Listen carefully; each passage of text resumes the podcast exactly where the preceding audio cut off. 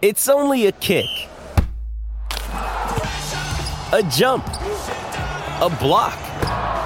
It's only a serve. It's only a tackle, a run. It's only for the fans.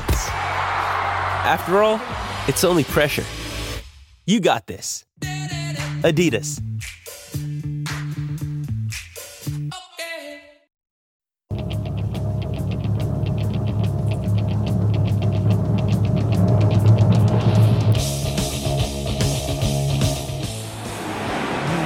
Liverpool look to counter-attack after a narrow squeak. With Darwin Nunez. Got a lot of support to the right. Salah! Talk about a breakaway goal. Talk about so close at one end and delirium at the other. Beavers and up and under. Is it keeper's ball? Has to go for the punch away. Overhead kick from Matthew Leckie.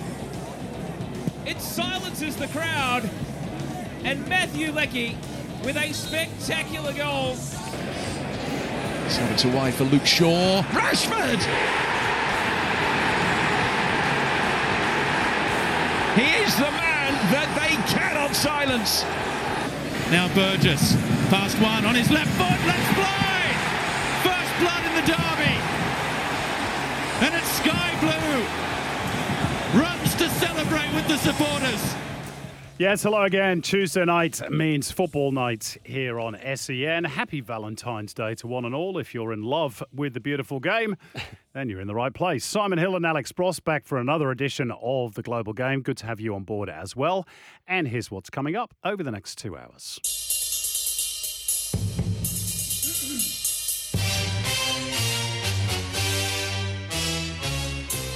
Derby delight for Sydney FC. We'll chat to Sky Blues head coach Steve Corica about their win at Wanderland.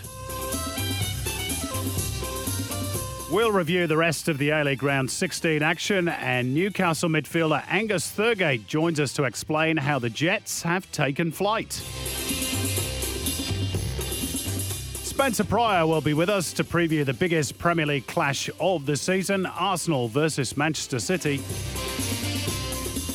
Alicia Carnavas is live to look ahead to the Cup of Nations. Can the Matildas give their fans belief that they can win the Women's World Cup?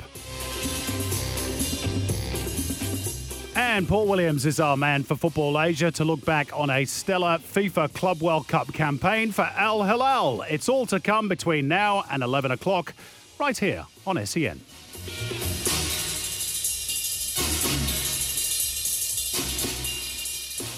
Yes, good to have you with us for the next two hours. Uh, Alex Brosque and Alex Molchanov in the studio with me. What about this, Brosquey? Alex Molchanov says we've got a great opener tonight. Really good commentary. Oh, you're not on it, he says to me.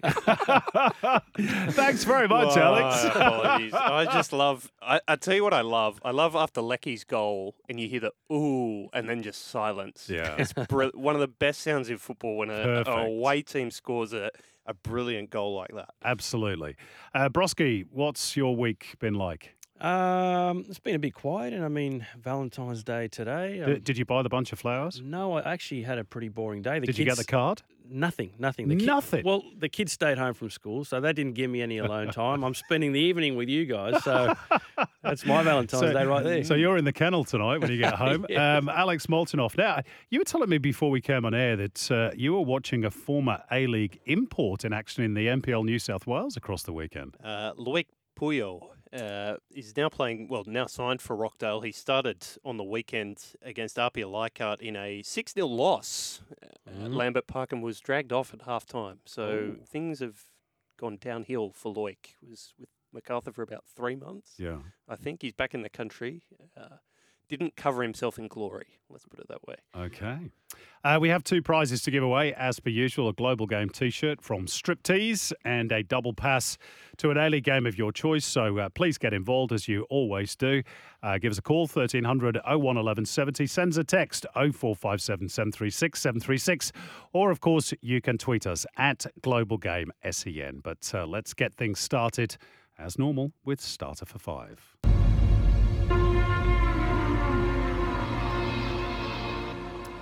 Question one Alex Brosque, 26,000 for the Sydney Derby, which was excellent, but only 15,000 attending A League matches collectively elsewhere.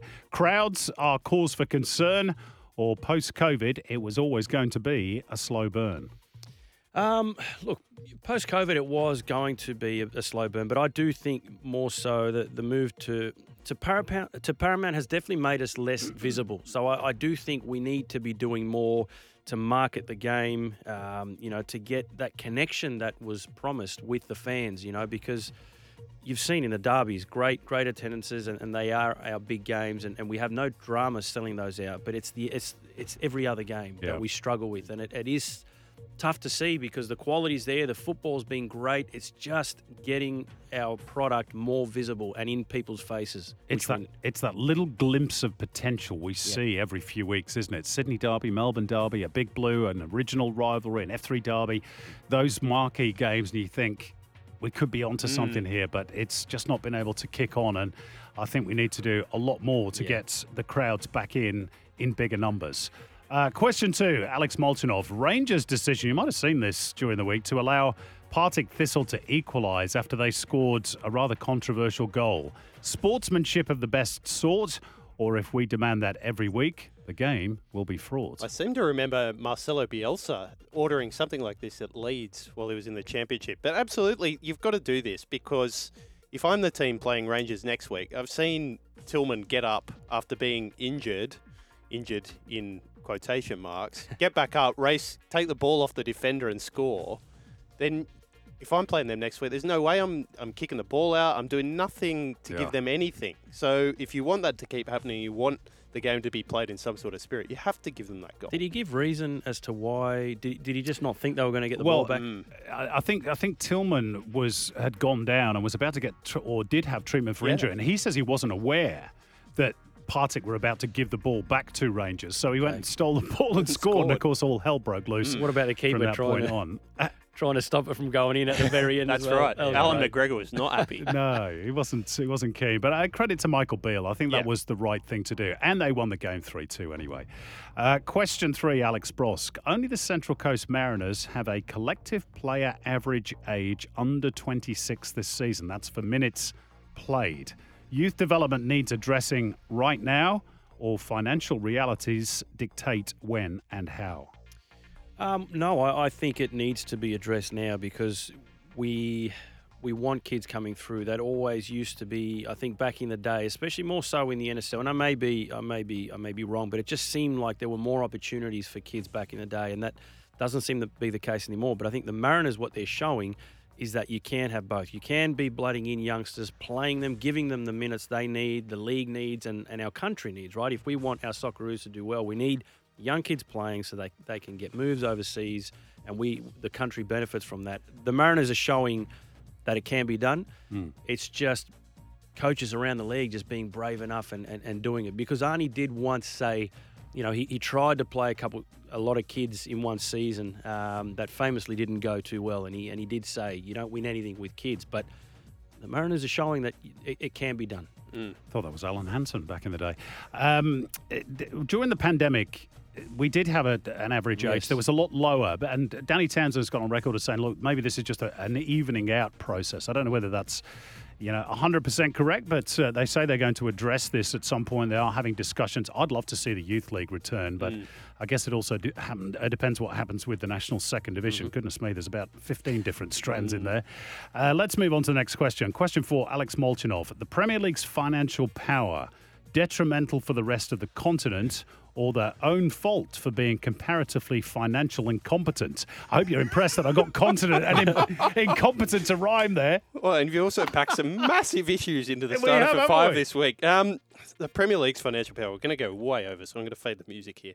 Um, it's detrimental for the rest of the continent and it's not the Premier League's fault that that's no. the case, but it creates this atmosphere where the Super League is popping its head up again this week, and other clubs are going to be in a position where they're looking over at England, going, "There's no way we can compete with them unless we are setting up some sort of closed shop to guarantee we're getting the same money and the TV money." So, um, yeah, it's something that needs to be dealt with within the constraints of what we have now. If if we want football to stay as it is. I don't know how that happens, but it, it's not healthy when we're looking every transfer window at the big player that wants to leave, and it can only go to two or three clubs. One mm. of them is Manchester City, and admittedly, probably the other two are Real Madrid and PSG, and they're not in the Premier League. But that that's not a healthy thriving football environment, I don't think. I, th- I think I also read something during the window that Southampton had spent yeah. more money than league and clubs collectively in the window,